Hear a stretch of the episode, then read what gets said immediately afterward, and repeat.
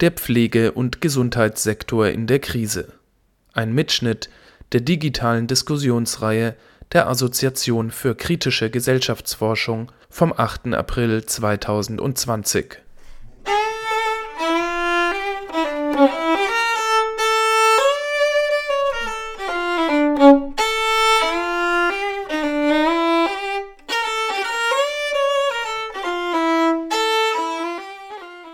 Nicht erst seit der Corona-Krise stehen die Arbeitsrealitäten der Gesundheits- und Pflegeberufe im Fokus.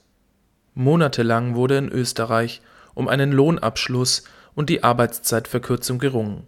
Nun gibt es erneut Aufmerksamkeit für die Pflege- und Betreuungsberufe, weil die Beschäftigten oftmals selbst von Infektionen betroffen sind oder aber Covid-19 erkrankte und pflegebedürftige Menschen betreuen müssen die aktuelle Krise offenbart mehr denn je strukturelle Probleme dieser Branche, nicht nur in Österreich, sondern europaweit. Neoliberale Kürzungspolitik, Privatisierungen sozialer Infrastruktur, die Auslagerung der Produktion von Medikamenten und medizinischem Equipment in Billiglohnländer, massiver Arbeitsdruck über fehlendes Personal bis hin zum Auffinden verstorbener älterer Menschen in privaten spanischen Pflegeeinrichtungen die Situation des Pflegesektors spitzt sich insofern zu, als dass soziale Kämpfe kaum positive Auswirkungen mit sich bringen, sei es für diejenigen Menschen, die auf Pflege angewiesen sind, oder sei es für das im Niedriglohnsektor arbeitende und prekär beschäftigte Pflegepersonal.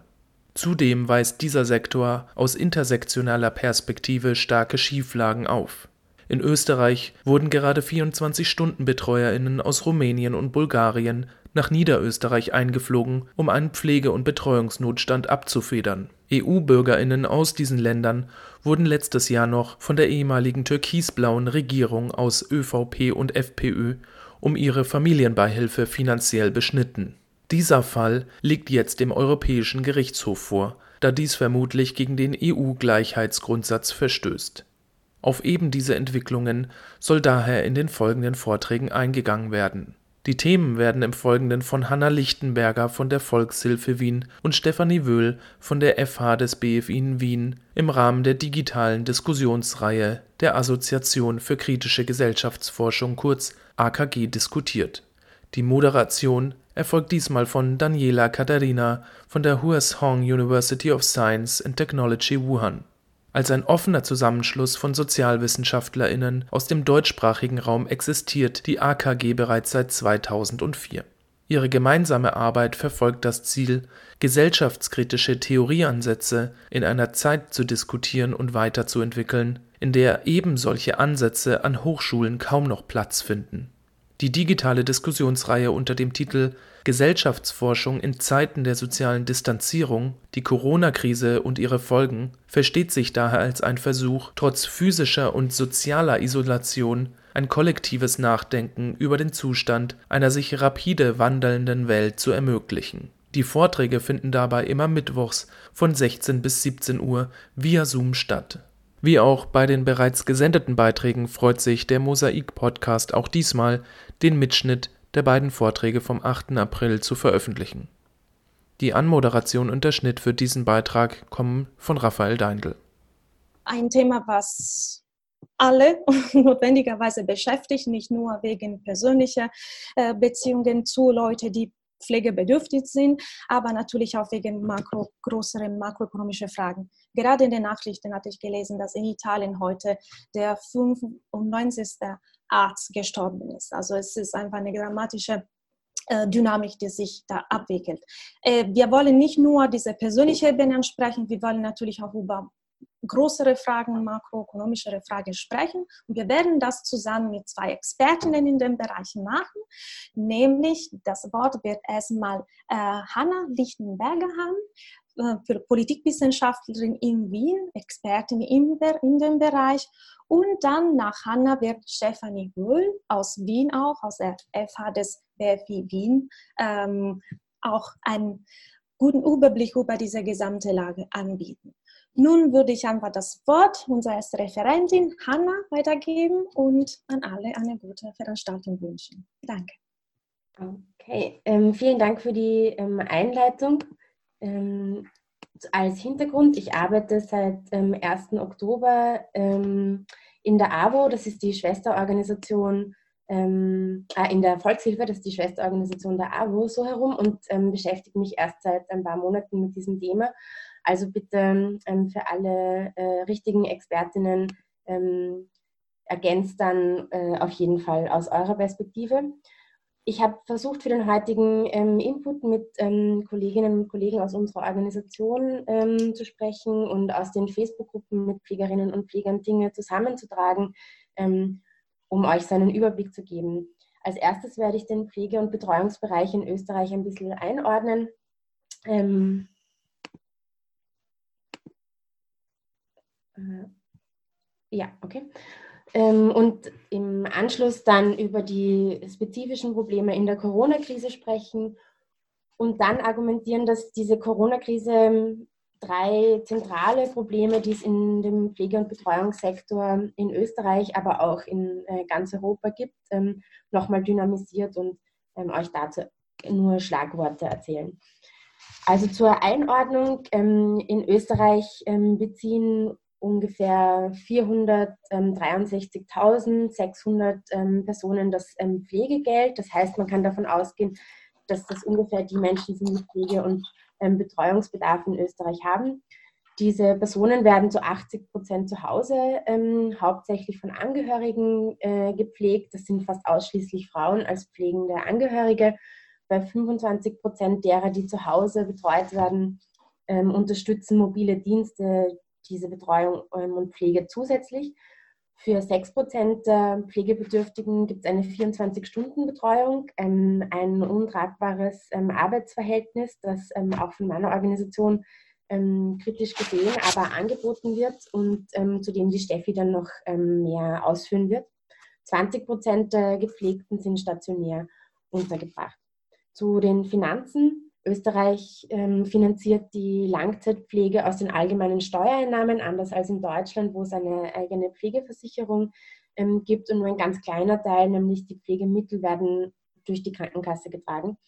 Die Pflegebedürftigen ähm, erhalten eben ein Pflegegeld, das unabhängig von Einkommen und ähm, Vermögen ist. Das heißt, es hat, einen, hat keinen Umverteilungseffekt, sondern im Gegenteil, ähm, das beträgt bei der Pflegestufe 1 ähm, ungefähr 160 Euro und bei der Pflegestufe 7, wo dann die 24-Stunden-Betreuung ähm, auch meistens notwendig ist, ungefähr 1700 Euro. In der Pflege und Betreuung arbeiten in Österreich 63.000 Menschen. Das ist äh, für deutsche Zahlenverständnisse wenig, für österreichische aber recht viel. Und in dieser Branche insgesamt gibt es einen hohen Zuwachs ähm, nämlich in den letzten zehn Jahren 40 Prozent. Und wenn wir nur die stationären Einrichtungen uns anschauen, dann sind es eben 136 Prozent Zuwachs an Personal in diesem Bereich. Der Frauenanteil in der stationären Pflege in Österreich liegt bei 81 Prozent. In der mobilen, äh, bei den mobilen Diensten sind es 93 Prozent. Das liegt daran, dass da noch die Heimhilfen, also die Pflegeassistenzen, ähm, dazukommen. In den stationären Einrichtungen sind 51 Prozent der Beschäftigten in Teilzeit, in der mobilen Pflege 88 Prozent. Und das liegt vor allem an der Struktur der mobilen ähm, Pflege. Zu dem Pflegebedarf. Nicht alle Träger können offene ähm, Stellen zurzeit ähm, besetzen und aufgrund der demokratischen Entwicklung, der Haushaltsstrukturen, die sich verändern, ähm, aber auch dem Verhältnis ähm, der Personen, die über 80 sind, zu denen, die ähm, Pflege leisten können, ähm, der sich verringert, ergibt sich eben für die nächsten ähm, Jahre und Jahrzehnte ein enorm hoher Bedarf an Pflegepersonal. Laut ähm, dem Wirtschaftsforschungsinstitut sind das bis ins Jahr 2030 24.000 zusätzliche Pflegekräfte. Ähm, das sind 40 Prozent mehr und ähm, bis 2050 ein Mehrbedarf an Pflegekräften Kräften von 80.000. Ähm, im, du, Im Durchschnitt ähm, der ähm, anderen europäischen Staaten liegt Österreich mit den Ausgaben ähm, für die Pflege und Betreuung ähm, ganz stark im, unteren, im unteren Feld. In den skandinavischen Ländern gibt, äh, wird ungefähr 3,5 Prozent für die Pflege und Betreuung ausgegeben. In Deutschland, ähm, Großbritannien, Frankreich über 2 Prozent des Bruttoinlandsprodukts und in Österreich sind es eben 1,5 ähm, Prozent. Zu den Arbeitsrealitäten in der Pflege und Betreuung, das kann ich jetzt nur im Schnellschritt ähm, machen, aber ich habe noch viel mehr Zahlen, falls euch das im Detail interessiert ein Viertel der Beschäftigten im Gesundheitsbereich, ähm, nicht nur in der Pflege und Betreuung, denkt mindestens einmal im Monat darüber nach, den Job zu wechseln. Ähm, knapp die Hälfte der Beschäftigten in der stationären Pflege sagt, dass sich die Arbeitsbedingungen massiv verschlechtert hätten in den letzten Jahren. Ähm, Pflege ähm, und ähm, Betreuungskräfte erleben ähm, in einem hohen Maße Diskriminierung in ihrem Alltag. 16 Prozent der mobilen Pflegekräfte geben an, dass sie Rassismus mindestens einmal im Monat erleben.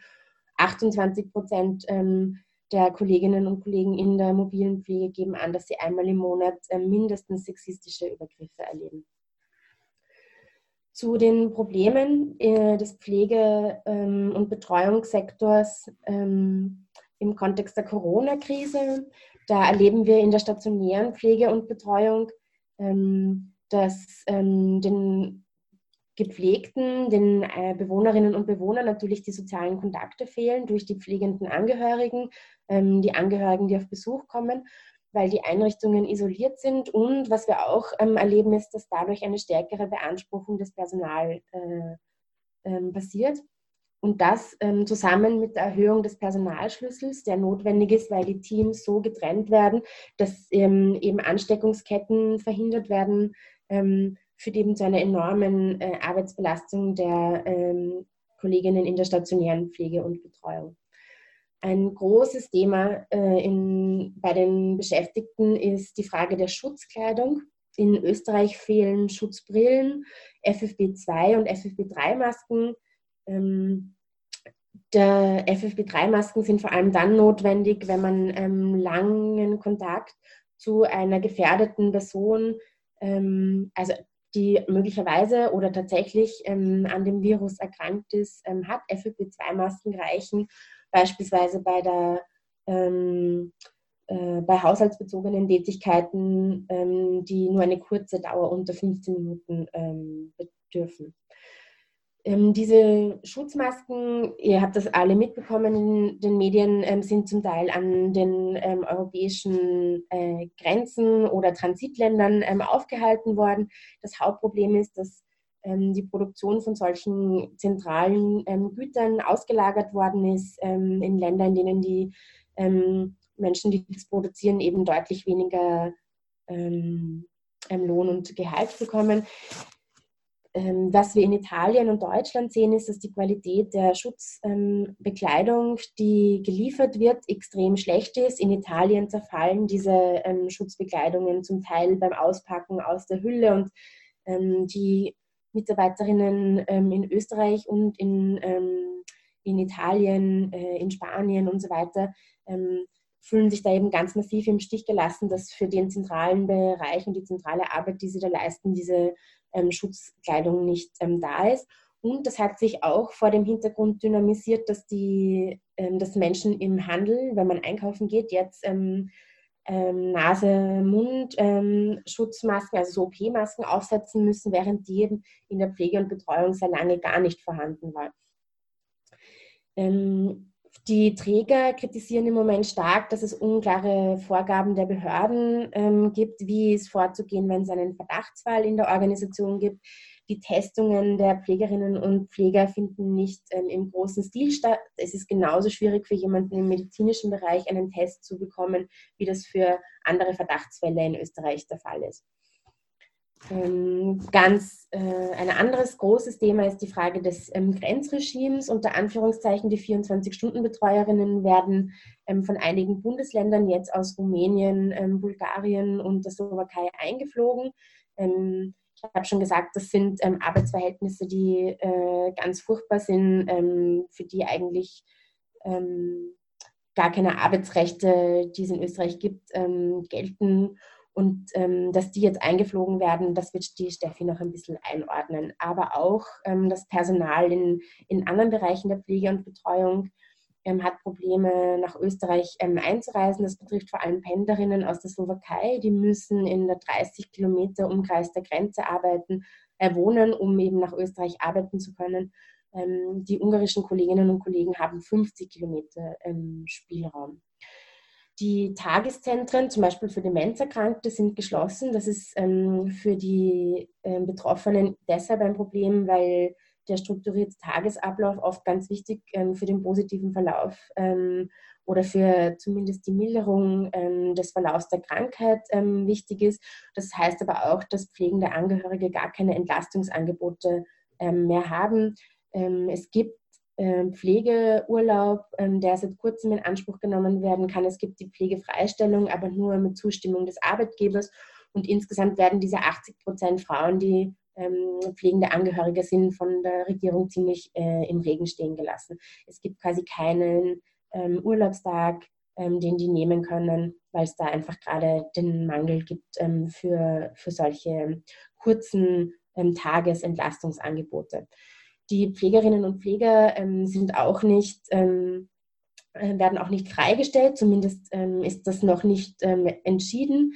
Es gibt eine Freistellung von Risikogruppen im Beruf, die Möglichkeit, Homeoffice zu machen. Das ist für Pflegerinnen und ähm, Betreuerinnen unmöglich. Und ähm, für die, weil sie kritische Infrastruktur sind, scheint es so, als würde diese Freistellung auch erst gar nicht gelten. Ein letzter Kritikpunkt, der ganz oft von den Kolleginnen und Kollegen ähm, genannt wird, ist, dass in den Medien, ähm, den Sondersendungen im Moment vor allem Virologinnen, Ärzte und Ärzte über den Gesundheitssektor sprechen, dass ihre Expertise als Pflegekräfte ähm, überhaupt nicht wahrgenommen wird und ähm, äh, genau, sozusagen da ein, ein starkes, ähm, einen starken Missstand gibt. Die diese Situation ähm, verschärft drei Probleme, die es in der Pflege und Betreuung sowieso gibt. Die reiße ich jetzt nur noch an. Das sind einmal die Notwendigkeit einer Arbeitszeitverkürzung in dem Bereich der ähm, Pflege und Betreuung. Die Kolleginnen und Kollegen sind ähm, ganz stark äh, belastet. Es ähm, 29 Prozent beispielsweise geben in einer Befragung ähm, der Gewerkschaft an, dass sie emotional stark belastet sind. Und wenn man das mit den Teilzeitarbeiterinnen vergleicht, dann sind das ähm, deutlich weniger. Der ähm, Pflege- und Betreuungsbereich liegt Schätzungen zufolge ungefähr 20 Prozent unter dem Durchschnittslohn in Österreich. Und ein dritter Punkt, ähm, der mir ganz wichtig ist, ist all das, was das die Taylorisierung der Pflege und Betreuung angeht, also das neoliberale Strukturanpassungsprogramme, ähm, auch natürlich in die Pflege und Betreuung ähm, Eingang gefunden haben, dass wir eine Auslagerung an private, gewinnorientierte Anbieter in diesem Bereich wahrnehmen können und die Zersplitterung von Tätigkeiten eben in die Teile der ähm, Arbeit, von denen man annimmt, dass sie eine langjährige Ausbildung ähm, benötigen, Diagnostik, Wundversorgung, die Verabreichung von Medikamenten und denen, die scheinbar keine ähm, Ausbildung brauchen Körperpflege, haushaltsbezogene oder nur eine kürzere Ausbildung äh, brauchen Körperpflege, haushaltsbezogene Tätigkeiten, Gespräche, Spaziergänge, all das, was den sozialen Bereich angeht. Und diese Taylorisierung heißt für die Leute de facto, dass ihr Ermessen und ähm, ihr, ihr, ihr Wissen darüber, was ein Patient, eine Klientin ähm, jetzt brauchen könnte, eigentlich unerwünscht ist. Es geht darum, in sieben Minuten ähm, Insulin zu verabreichen, ähm, die Pflegedokumentation zu machen und das Haus zu verlassen. Und ähm, dadurch ist die Beziehungsarbeit ähm, erschwert, die eigentlich eine zentrale Rolle in der Pflege spielen muss. Abschließend ähm, äh, sind in Österreich ähm, in der letzten Woche die Tarifverträge ähm, für den Sozialbereich abgeschlossen worden. Der Abschluss ist sehr umstritten. Es gibt ähm, heuer eine Lohnerhöhung von 2,7 Prozent. Das ist sehr ungewöhnlich dass ähm, ein Tarifvertrag überhaupt für drei Jahre abgeschlossen wird. Nächstes Jahr gibt es eine, ähm, eine weitere Lohnerhöhung und erst ähm, ab 01.01.2020 gibt es eine Arbeitszeitverkürzung von einer Stunde. Was viele Kolleginnen und Kollegen daran besonders ärgert ist, dass es eine 500-Euro-Prämie für jene ähm, geben soll, die im direkten Pandemieeinsatz sind. Und in, nachdem die Zahlen in Deutschland deutlich höher sind ähm, als in in ähm, Österreich, also in Deutschland sind es 1500 Euro, die Handelsangestellten in Österreich bekommen 1000 Euro und in Österreich bekommen die ähm, Pflegerinnen, die Betreuerinnen ähm, 500 Euro und das ist eben ein, aus ihrer Perspektive ein ganz starker, eine starke, ja, ein Schlag ins Gesicht und eine Missachtung ähm, und Misswertschätzung ihrer Arbeit. Vielen Dank, Hanne. Danke für diese detailsreiche Darstellung der Lage der Probleme. Und wir machen jetzt einen Sprung ein bisschen von der Mikroebene zur Makroebene. Und ich würde gleich dann einfach das Wort Stefanie geben. Vielen Dank. Okay, ja, hallo in die Runde erstmal. Genau, also nach, ich habe mich mit Hanna abgesprochen, dass sie sozusagen konkret jetzt was zur österreichischen Situation erzählt. Ich will jetzt äh, auf zwei Punkte vor allen Dingen eingehen. Einerseits auf die kapitalistische Entwicklung und das makroökonomische Umfeld ähm, des Pflegersektors international, aber auch Österreich und natürlich auch Deutschland betreffend.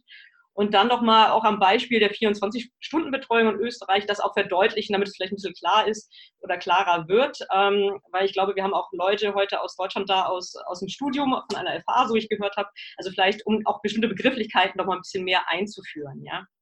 Ich möchte gern starten mit der Feststellung eigentlich, dass wirklich eine Neuordnung zwischen den Bereichen der globalen Produktion und sozialer Reproduktion, also aller Tätigkeiten, so verstehe ich soziale Reproduktion jetzt hier für diesen Vortrag, die haushaltsnahe ausgeführt werden ähm, oder auch die Privathaushalte betreffen. Also dass diese Neuordnung unbedingt notwendig ist, wie wir ja gerade in der Krise auch sehen. Also das betrifft sowohl die Gesundheitsversorgung in öffentlichen und privaten Krankenhäusern, öffentlichen auch privaten Pflegeeinrichtungen sowie auch die soziale Reproduktion und Pflegetätigkeiten in Privathaushalten. Ja. Also hier verschränken sich ja intersektional, also das heißt klassenspezifisch, je nach Staatsbürgerinnenstatus, Alter, Gesundheitszustand, sozialen Geschlecht, aber auch Bildungsstand, äh, die sozialen Ungleichheiten massiv momentan. Ja. Äh, und ist. Ja? Das heißt, ähm, in ökologischer und sozialer Hinsicht seine eigenen Lebensgrundlagen gefährdet und, wie ich auch sagen würde, ausbeutet. Dies können wir natürlich gerade beobachten in der Pandemie und wie unter einer Lupe eigentlich auf, wie Sozialsysteme, sofern sie quasi nationalstaatlich überhaupt vorhanden sind, privatisiert und finanzialisiert wurden. Was heißt das? Das heißt, dass zunehmend privatwirtschaftliche oder finanzmarktbezogene Akteure oder Akteurinnen in die Bereiche der öffentlichen und privaten sozialen Reproduktion vorgedrungen sind, vor allen Dingen in den letzten Jahrzehnten, durch zum Beispiel den Aufkauf von Immobilien im Pflegesektor oder das Betreiben von privaten Pflegeheimen, äh, wie zum Beispiel in Spanien ja jetzt leider so berühmt geworden ist, dass äh, dort Menschen in äh, privaten Pflegeheimen gerade tot aufgefunden worden sind, weil die Pfleger äh, nicht mehr auch bei der Arbeit erschienen sind oder aber auch durch die Vergabe zum Beispiel, also Finanzialisierungsprozesse, durch die Vergabe von Krediten an Privathaushalte in den USA, mit dem eben das alltägliche Leben und somit das Bezahlen von Krankenhaushalten äh, möglich wird, aufgrund eben der mangelnden Gesundheitsversorgung und der mangelnden öffentlichen Krankenkassen in den USA. Die zweite Dimension ähm, der Privatisierung betrifft natürlich die Scheinselbstständigkeit, also in Form der globalen Arbeitsmigranten, äh, die den Pflege- und Gesundheitssektor überhaupt erst ermöglichen zum Teil und stabilisieren. Und das nennt man ja in der internationalen Forschung eben diese globalen Pflegeketten.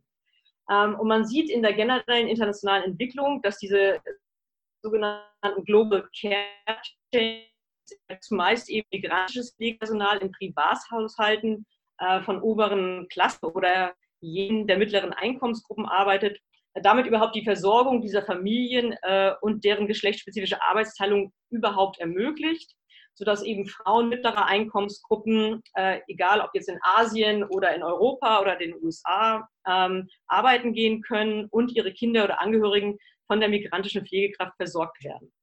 Die Kinder der migrantischen Pflegepersonen werden derweil von der eigenen Herkunftsfamilie oder anderen Personen im Herkunftsland wiederum versorgt, jedenfalls dort, wo das überhaupt möglich ist. In einigen asiatischen Ländern ist es zum Beispiel so, wie auf den Philippinen, ähm, dort tragen die sogenannten Rücküberweisungen, also die Remittances ähm, von außerhalb des eigenen Landes arbeitenden, arbeitenden Pflegepersonals zu einem erheblichen Teil des nationalen Inlandsprodukts überhaupt erst bei.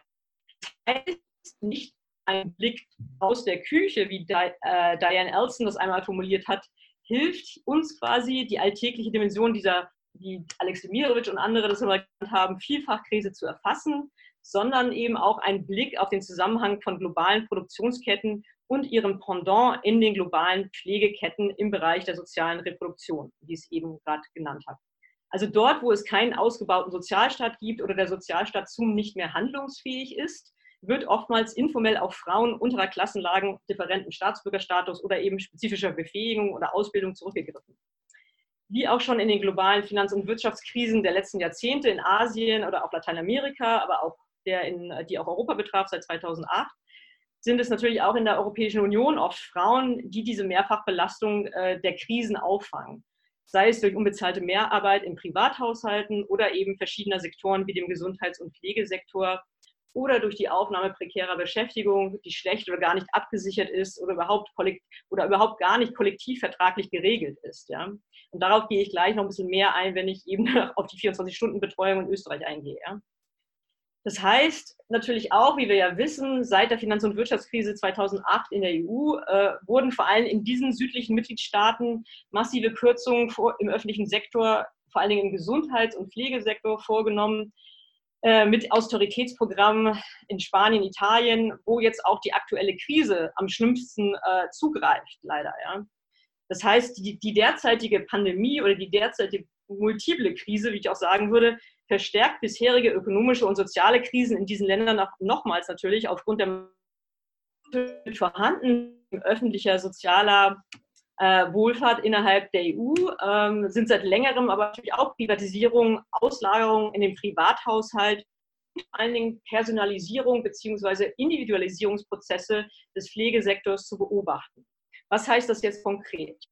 Ich möchte das ein bisschen darstellen am Beispiel äh, des Pflegegeldgesetzes und des Hausbetreuungsgesetzes in der 24-Stunden-Betreuung in Österreich weil äh, das das nochmal sehr klar wie unter so einem Brennglas verdeutlicht und gleichzeitig auch äh, aus der internationalen Forschung auch aufzeigt, dass diese Prozesse ähm, nicht nur in Österreich so stattfinden, sondern ähnlich auch in Deutschland, wo auch äh, die Pflege, der, Pflegegeldbezug sehr stark individualisiert worden ist, nämlich auf den pflegebedürftigen Menschen hinzugeschnitten. Das heißt, der Fokus wird auch wie in der 24-Stunden-Betreuung in Österreich auf die individuelle Wahlfreiheit der pflegebedürftigen Menschen im Vordergrund, äh, also quasi gerückt. Ja? Ähm, das heißt, es gibt eine sehr geringe Regulierung und ähm, das erscheint natürlich einerseits erstmal positiv, dass es eine Wahlfreiheit des, ähm, der Person gibt, die selbst pflegebedürftig ist, ja, aber gleichzeitig äh, zeigt das die strukturellen Probleme auf, weil es eben eine Verschiebung gibt, ähm, nämlich dass die Wahlfreiheit Freiheit der pflegenden Angehörigen. Das heißt, meistens sind es ja Frauen dann, äh, die meinetwegen, also ich als Tochter pflege meinen pflegebedürftigen Vater, die diese Pflegetätigkeiten übernehmen. Das heißt, die Wahlfreiheit der zu pflegenden Person wird zwar gestärkt, weil die selbst entscheiden kann, wer sie pflegt, ja. Andererseits ähm, die pflegende Angehörigen äh, haben in diesem Kontext keine Wahlfreiheit, ja. Ähm, und das trifft natürlich auch hier in diesem Sektor äh, vermehrt Frauen.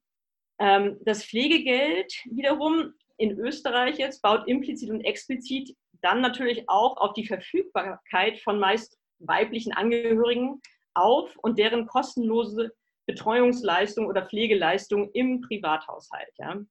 Und gleichzeitig ist das Leistungsniveau im Pflegegeldgesetz so gering, dass eine bedarfsgerechte professionelle Pflege eben nicht finanzierbar ist unbedingt für Privathaushalte, die eben über ein geringes Einkommen oder geringe Pension oder also Renten verfügen. Und darauf baut auch eben dieser irreguläre Pflegemarkt in Österreich auf, in der 24-Stunden-Betreuung, die eben, wie Hanna auch, glaube ich, schon angedeutet hat, seit 2007 legalisiert und finanziell gefördert wird. Seit 2009 wiederum gibt es eben kostenfreie Pensions- und auch beitragsfreie Mitversicherungen in der Krankenversicherung für diese. Ja. Das heißt, das Pflegegeldgesetz fördert eigentlich den Ausstieg aus der regulären Erwerbsarbeit, vor allem für Frauen zum Beispiel aus Österreich. Ja. Also wir sind jetzt nur beim Pflegegeldgesetz. Ja. Die rechtliche Basis eben für dieses österreichische Modell der 24-Stunden-Betreuung wiederum bildet, und das ist auch wiederum sieben in Kraft getretene Hausbetreuungsgesetz. Und dessen Einführung zielte darauf ab, die irreguläre Betreuungspraxis, welche im Vorfeld eben der Nationalratswahlen 2006 hier in Österreich skandalisiert war, zu legalisieren. Das heißt, Das Hausbetreuungsgesetz ermöglicht sowohl eine Anstellung erstens im Privathaushalt oder zweitens bei einem gemeinnützigen Wohlfahrtsträger oder drittens eben eine selbstständige Erwerbstätigkeit in Form des freien Gewerbes der Personenbetreuung. Und damit sind wir bei den eigentlichen Problemen, auf die ich gleich noch zu sprechen kommen möchte. Also in der Praxis sind das dann sozusagen 99 Prozent aller Betreuungskräfte, die auf selbstständiger Basis tätig sind in Österreich. Grund dafür sind Kosten und die höhere Flexibilität natürlich des selbstständigen Modells für die Bezieherin der Betreuungsleistung. Das heißt, selbstständige Personenbetreuerinnen unterliegen keinen Arbeitszeitregulierungen, sind von kollektivverträglichen Bestimmungen auch ausgeschlossen, haben keinen Anspruch auf bezahlten Urlaub und genießen keine vollständige oder keinen vollständigen sozialversicherungsrechtlichen Schutz überhaupt. Und um die Leistbarkeit ähm, der 24-Stunden-Betreuung sicherzustellen, wurde eine einkommensabhängige Förderung von monatlich maximal 550 Euro äh, bei zwei Selbstständigen beziehungsweise maximal 1100 Euro bei zwei unselbstständigen Betreuungskräften eingeführt. Dies soll eben die Kosten für die Sozialversicherung ähm, des Sorry, der Person ja, Kannst ja. du mich hören? Ja. gelten grundsätzlich fertig. Grundsätzlich keinerlei Qualifikationserfordernisse. Ja. Einzig im Fall einer Förderung sind bestimmte Qualifikationen nachzuweisen, ähm, die jedoch bereits mit einer sechsmonatigen Berufserfahrung als Betreuungskraft erfüllt sind, eigentlich auch. Vergleichsweise genau definiert sind hingegen die Erlaubnis, äh, zu deren Formalisierung eine Reihe von Gesetzesänderungen vorgenommen wurden, ähm, so auch die Ausübungsregeln für die Personenbetreuung. Das heißt, 2015 wurden die Vermittlung von Betreuungskräften äh, aus dem Gewerbe der Personenbetreuung herausgelöst und Standes- und Ausübungsregeln für Vermittlungsagenturen erlassen, was natürlich auch die Qualität und Transparenz der Agenturtätigkeit erhöhen soll einerseits. Ja. Pflegevermittlungsagenturen andererseits treten im Kontext der österreichischen Regulierung also als Vermittlerin legal rekrutierter Arbeitskräfte und legaler Dienstleistungsangebote auf. Das Problem tritt aber jetzt hier auf Stephanie, und das nochmal am Beispiel eben auch, was Stephanie, Hannah erwähnte. Kannst ja? du mich hören? Ja, noch eine Minute, ist okay? Ja. Also das, das, das Beispiel äh, von sozusagen den Pflegekräften, die jetzt auch nach Niederösterreich gerade eingeflogen worden sind, hat Hanna ja schon genannt. Das heißt, das Problem ist hier, dass diese Personen überhaupt äh, erstmal natürlich zwei Wochen in Quarantäne gehen müssen, aber überhaupt keinen Arbeitsrechtsschutz haben, keinen Lohn erhalten, wie Hanna schon sagte, ähm, und auch äh, ja, dann auch völlig dem äh, Arbeitgeber quasi ausgesetzt sind, ja, in diesem Fall. Das heißt, ähm, die haben keine Möglichkeit, sich zu erholen, weil sie eben in der 24-Stunden-Betreuung rund um die Uhr beschäftigt sind und dies eben äh, mehr als zwei Wochen am Stück jetzt zum Teil. Ähm, es gibt manche Pflegekräfte, die eben momentan schon seit vier bis fünf Wochen ununterbrochen 24 Stunden diese Person zu Hause betreuen. Mit dem Satz schließe ich jetzt auch, weil ich glaube, meine Redezeit ist zu Ende. Danke. Ja, vielen, vielen Dank. Äh, Entschuldigung, es kommt gerade ein Auto für die Quarantäne hier draußen. Ja, ähm, vielen, vielen Dank für dieses ergänzendes Blick zu dem, was Hanna davor uns erzählt hat. Ich würde uns jetzt einfach die Zeit nehmen, zehn Minuten lang in den Mummel und uns erstmal vorzustellen und dann kurz zu diskutieren. Äh, Benny wird uns einfach so weiterleiten. Nur ein kleiner Hinweis, bitte, wenn möglich, die Kamera in den kleinen Runden machen. Es ist einfach netter, sich einfach ähm, zu, zu sehen, wenn man spricht. Und zweiter Punkt, äh, ihr werdet aufgefordert, einen Button zu klicken, um in den Raum zu drehen, sozusagen. Bitte macht ihr das und wir sehen uns dann in zehn Minuten wieder. Danke. Und alle Fragen in Pad, bitte. Ich sehe gerade nur 15, aber wir kommen alle zurück in die große Runde. Und einige Fragen haben wir auch schon gesammelt. Und es gibt zwei, die man sehr gut zusammenbündeln kann. Und beide Fragen gehen an beide, an Hanna und Stefanie. Wir können vielleicht damit beginnen. Also es wird in, von unseren Zuhörern sozusagen gefragt, ob es aus eurer Perspektive Ansatzpunkte für eine weiterführende Kritik oder für eine gewisse politische Perspektive unter dem Stichwort Systemrelevanz gibt. Ja? Ob es große Verschiebungen sozusagen im Vergleich zu der Situation gleich vor der Krise da zu, zu sehen sind. Und eine Frage, die sich damit anknüpfen lässt, ist natürlich die von einem Möglichkeitsfenster für eventuelle emanzipatorische Projekte in der Situation, wie wir das gerade Entschuldigung, jetzt erleben, im Vergleich zu nur vor vier Wochen zum Beispiel. Und gerne, wer von euch beide starten will. Also für mich ist beides gut. Hanna, soll ich was sagen oder willst du was sagen? Äh, fang gern an. Ja, okay. Ähm, ich habe gesehen, ähm, dass unten auch noch eine Frage zu Immobilienfonds kam. Ja. Deswegen, das passt vielleicht ganz gut zusammen, ja. äh, weil ja, man hat natürlich Hoffnung gerade sozusagen, dass jetzt, wo alles in den Fokus rückt, rückt äh, die, die ganzen Dienstleister der sozialen Reproduktion im weitesten Sinne oder des Gesundheits- und Pflegesektors, dass sich das verändern würde. Man muss aber sagen, natürlich, das wissen wir ja auch aus der letzten Krise, dass sich eigentlich rein gar nichts fast verändert hat. Ja? Und ich bin da momentan eher auch ein bisschen skeptisch. Also auch wenn man natürlich sagt, ähm, ja, die Leute klatschen jetzt um 18 Uhr, ja super, davon kann sich die Pflegerin auch nicht die Miete zahlen, ja, wie auch ja einige beklagen. Und äh, das Potenzial für Arbeitskämpfe ist natürlich höher, aber äh, in Österreich, das hat Hanna, weiß nicht, hast du es erwähnt, Hanna, ist es ja auch so, dass die Gewerkschaft gerade eben nicht äh, die 35-Stunden-Woche jetzt äh, beschlossen hat, sondern die 37-Stunden-Woche. Das heißt, die sozialen Kämpfe, die jetzt eigentlich geführt worden sind in den letzten Monaten in Österreich und wo die Gewerkschaft eigentlich die Gelegenheit gehabt hätte, jetzt äh, noch härter zu verhandeln, die ist komplett verpasst worden. Das war, also, anyway.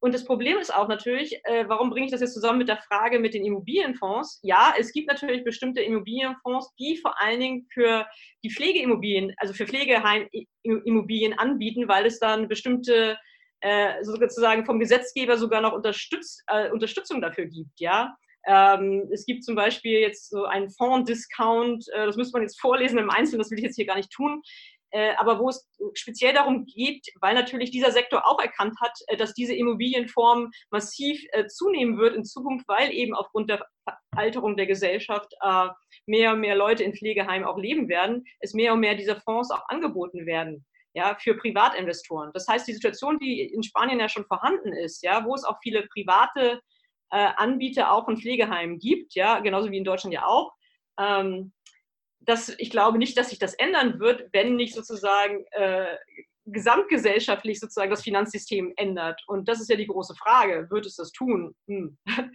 Ich sehe das eher pessimistisch, ehrlich gesagt. Danke. Hanna?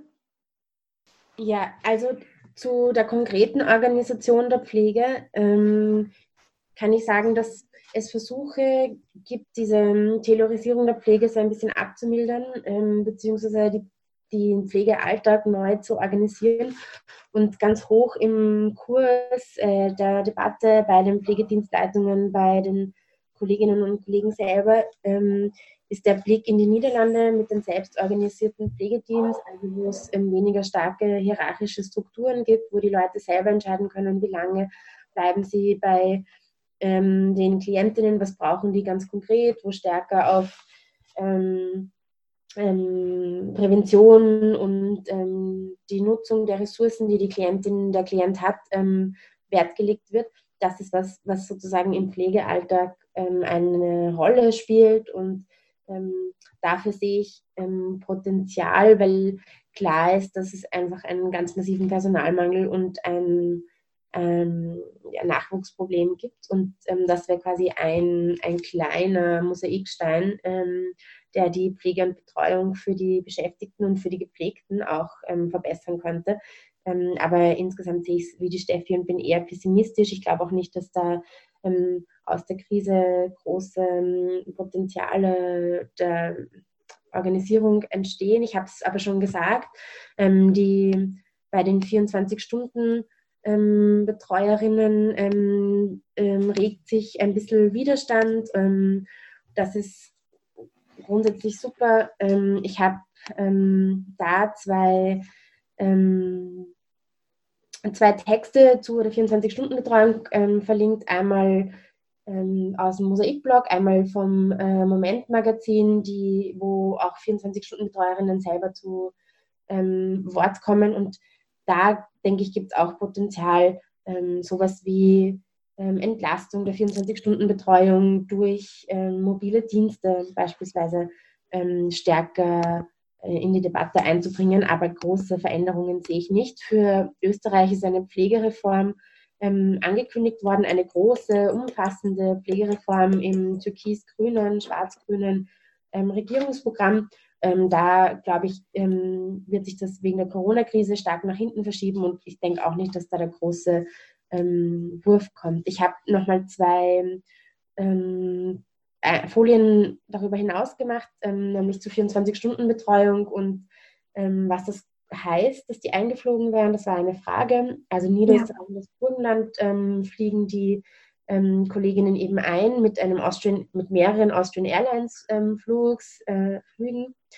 Ähm, das Land Niederösterreich beispielsweise zahlt den Flug, die Wirtschaftskammer zahlt die Kosten für die Quarantäne, ähm, aber eine äh, Entlohnung für die Quarantänezeit selber, eben die zwei Wochen, ähm, die die Kolleginnen hier in Österreich warten müssen, weil die Schnelltests für sie nicht ermöglicht werden oder nicht gut genug sind äh, ähm, quasi ist ähm, notwendig. Und ähm, auf der anderen Seite muss man wissen, dass die Leute beispielsweise, die von Österreich nach Rumänien zurückkommen, in Rumänien auch zwei Wochen in Quarantäne äh, sind. So viel zur Lebensqualität. Und ähm, andere Beispiele für diese 24 Stunden ähm, Betreuungsrekrutierung. Ähm, äh, gerade ist der Bleib-da-Bonus der Regierung. Wenn die Dienste verlängert werden, bekommen die Betreuerinnen 500 Euro. Das betrifft aber nur die Kollegin, die in Österreich bleibt und nicht die, die einen Dienst entgangen hat, weil die andere ihren Dienst verlängert hat. Das heißt, denen entfällt einfach der Lohn. Und ähm, Salzburg holt beispielsweise, das zahlt der Wirtschaftsverband dort, ähm, Betreuerinnen von der ähm, Grenze mit dem Taxi äh, ab. Und die Absurdität ist wirklich enorm, dass da so ein Aufwand betrieben wird, die Kolleginnen und Kollegen zu holen, anstatt einfach Menschen ähm, für diese äh, Arbeit so zu entlohnen und die so zu organisieren, dass das irgendwie im Einklang mit österreichischen Arbeitsgesetzen und ähm, genau, irgendwie ja, halbwegs äh, in Ordnung abläuft.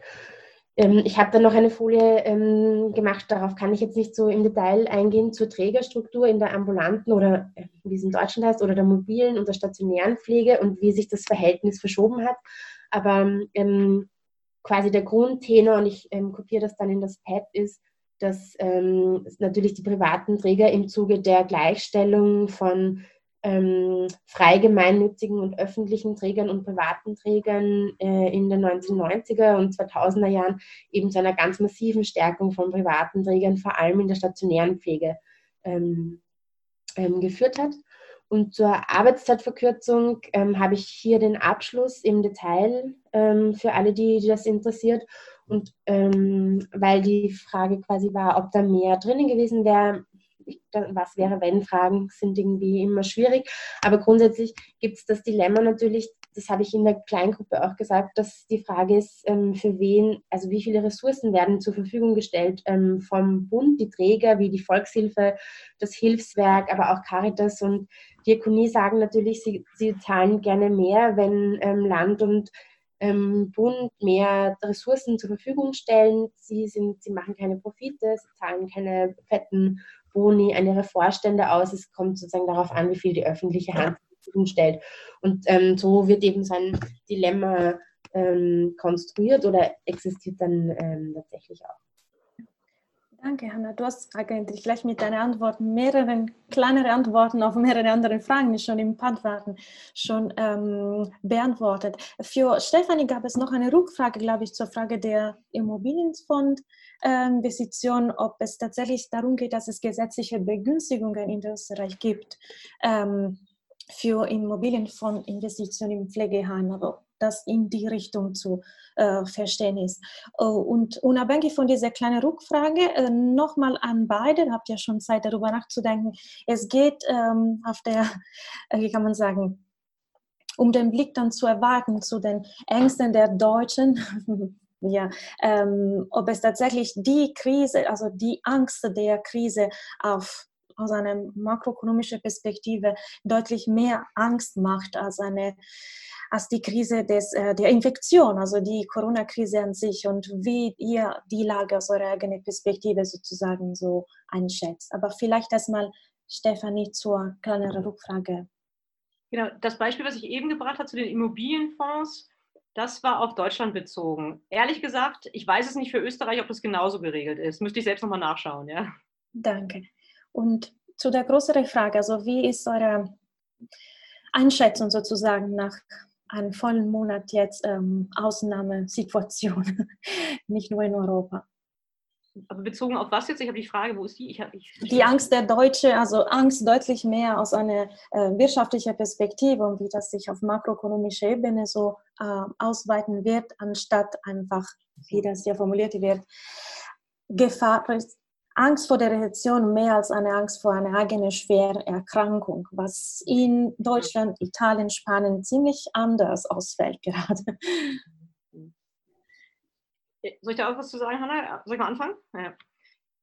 Also ich würde ich würd das ja, äh, ich glaube, die Situation ist in Österreich nochmal anders als in Deutschland, so würde ich das einschätzen, was ich von Deutschland mitkriege und die, in den Diskussionen dort in Österreich ist es ja so, dass wir alle, äh, dass die Bevölkerung insgesamt sehr stark mitgemacht hat mit diesem Shutdown sozusagen und jetzt erst quasi äh, die Arbeitgeberverbände oder einzelne Personen, muss man das sagen, ja, aufgrund der Sozialpartnerschaft, die wir hier in Österreich haben. Sprich, es ist ja nochmal anders geregelt als in Deutschland. Die Sozialpartnerschaft in Österreich ist ja viel enger verwoben, Arbeitgeber, Arbeitnehmerseite äh, äh, und das sind die Interessensvertretung. Aber jetzt sind einzelne Arbeitgeber natürlich auch schon aufgestanden und haben gesagt, na ja, jetzt müssen wir langsam die Maßnahmen zurückfahren und so weiter.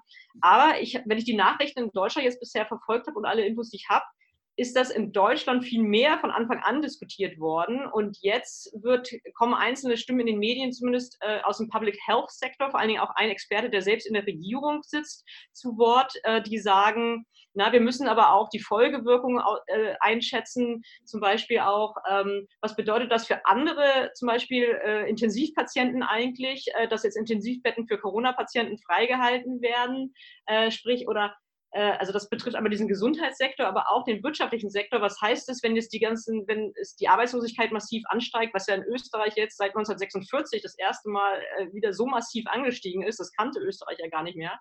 Ähm, das heißt, natürlich werden diese Probleme jetzt auch diskutiert. Ähm, ich glaube, also so würde ich das einschätzen, musst du nochmal sagen, Hanna, äh, es es gibt noch nicht sozusagen die, äh, so eine Hegemonie in diesem Diskurs, dass jetzt sozusagen die Arbeitgeberverbände oder einzelne Unternehmer da sozusagen sich vortrauen, weil dafür ist die Lage noch ein bisschen unklar. Ich glaube, das wird sich ändern morgen, sobald diese SORA-Studie, SORA ist ein Institut, was hier Meinungsforschung eigentlich macht in Österreich, aber jetzt auch diese Testungen durchgeführt hat, stichprobenartig.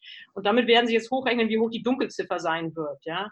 Das heißt, wenn diese Ergebnisse da liegen, und Sie wollen ja jetzt auch schon bestimmte Bereiche der Wirtschaft wieder öffnen, ähm, werden diese Stimmen natürlich auch aus dem Industrie- oder Unternehmenssektor stärker werden. Ja? Deswegen ich, schwierig zu beurteilen, ob das nur so eine deutsche Angst ist. Ich glaube, das hat nichts mit deutscher Angst zu tun in diesem Kontext, sondern eher mit den Interessen sozusagen der einzelnen ähm, Akteure, ja, und wie die sich artikulieren und wie die sich auch trauen, vielleicht sich gerade zu artikulieren, ähm, es gab ja auch eine Diskussion zum Beispiel hier äh, von dem KTM-Hersteller, von diesen Fahrrädern, äh, der angeblich, also der sozusagen seine Leute in Kurzarbeit geschickt hat, aber die Dividende noch ausschütten wollte. Das hat er jetzt zurückgenommen, weil es sofort in der öffentlichen Diskussion natürlich gerade so ungut war, dass er das äh, machen wollte. Aber ich glaube, sobald die Krise hier, also die gesundheitliche vielleicht, die ja noch gar nicht abzusehen ist, weil ja auch Ärzte derzeit sagen, ähm, wir können diesen äh, zweiten Rundeneffekt und dritten Rundeneffekt immer wieder haben auch, äh, je nachdem, wie viele Menschen noch erkranken oder sterben. Momentan ist das ja relativ gut im, noch im Griff, sage ich jetzt mal. Also bitte nicht falsch verstehen, ja. Aber wir haben ja im Vergleich europaweit sehr wenig Tote. Ähm, aber ja, das, diese Diskussion kann sich auch wieder ändern. Also ich, ich glaube nicht, dass es nur die deutsche Angst ist. Ja. Danke. Hanna? Ähm, Entschuldigt, der Jonathan steht vor den Kellerstiegen und ähm, ich versuche es zu ignorieren. Ähm, zu, ähm, also vielleicht ein Eindruck, den ich ähm, habe, ist, dass in Österreich die, die Bereitschaft zur ähm, Teilnahme an dieser Isolations, ähm, an den Isolationsvorgaben besonders hoch ist und auch die Freude daran, ähm, sich mit diesen Masken zu uniformieren und so. Also ich bin erstaunt, wie viele Menschen offenbar ähm, zu Hause FFP2 und FFP3 Masken haben und ähm, damit jetzt ähm, hier im Ort, ich bin im Burgenland, ähm, gibt es einen Spar, der hat irgendwie 50 Quadratmeter und alle gehen dort mit ähm, voller Schutzausrüstung hinein, ähm, während die Pflegerinnen eben diese OP-Masken bekommen. Und das ist ein Aspekt, den, der mir in Österreich besonders ähm, stark vorkommt. Also die Freude daran, jetzt endlich alles, was man gepreppt hat äh, in den letzten ähm, Jahrzehnten und an Weltuntergangsverschwörungstheorie-Gadgets äh, gekauft hat, jetzt endlich auspacken zu können, kommt mir besonders hoch vor. Und ähm, erste, erste so Stimmungsumschwünge ähm, kommen jetzt langsam, wenn quasi klar ist, es kann sein, dass die, der H&M wieder aufsperrt, ähm, aber ich kann mein Kind nicht in die Schule schicken und ähm, äh, quasi da beginnt jetzt ein bisschen dieser Konsens darüber, dass wir jetzt alle zu Hause bleiben, ähm, aus, vielleicht zu, zu bröckeln, aber insgesamt gibt es eine hohe Freude mit dem Ausnahmezustand. Ähm, schön, dass mich die Polizei jetzt noch öfter kontrolliert, ähm, aber ich habe letzte Woche ja schon über, über so Themen geredet. Vielen Dank. Ja, es passiert tatsächlich täglich ganz viel ähm, und wir sind sehr, sehr dankbar für eure Einschätzungen, für eure Inputs. Jeder von uns wird das bestimmt noch weiter bearbeiten, da diese Tage wir so voll von Informationen und neuen Entwicklungen äh, sind. Ähm, vielen Dank für die Teilnahme und ein paar noch Hinweise. Erster Punkt, die Reihe geht weiter. Nächste Woche Mittwoch um 16 Uhr, am 15. April, äh, besprechen wir ein neues Thema und Titel der Veranstaltung wird sein Leave No One Behind, Kämpfe um das europäische Grenzregime in der Corona-Krise.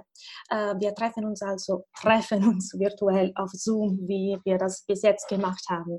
Gerne nochmal Feedback in unserem Pad geben. Ich weiß, heute hatten wir ab und zu ein bisschen technische Probleme mit äh, Steffis Audio. Ähm, ähm, wir versuchen das äh, so gut wie möglich in den nächsten Sitzungen noch äh, schön zu strukturieren, damit es keine weiteren Probleme gibt. Wie gesagt, also gerne noch Feedback, gerne nochmal ähm, Aktualisierungen in unserem Google Doc, was weiter ähm, online bleibt. Und ähm, für alle möglichen anderen Anregungen sind wir auch immer willkommen. Also vielen, vielen Dank vor allem an Steffi und Hanna und an euch alle. Und ich wünsche euch alle auch noch eine schöne Zeit heute und im Osterwochenende. Vielen Dank und bis ganz bald. Tschüss.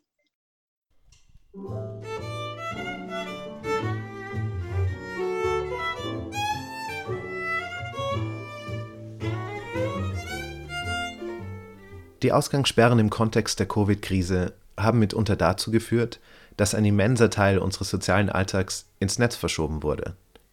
Vorträge, Buchvorstellungen, Diskussionsrunden können nicht mehr in gewohnten Sesselkreisen oder vergleichbaren Formaten stattfinden. Digitale Ressourcen sind aber nicht gleich verteilt.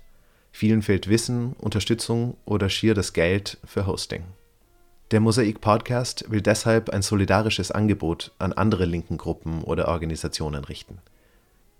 Wir laden euch ein, unsere Infrastruktur mitzunutzen und eure Vorträge oder Diskussionen über unseren Podcast zu verbreiten. Schreibt uns auf podcast@mosaik-blog.at.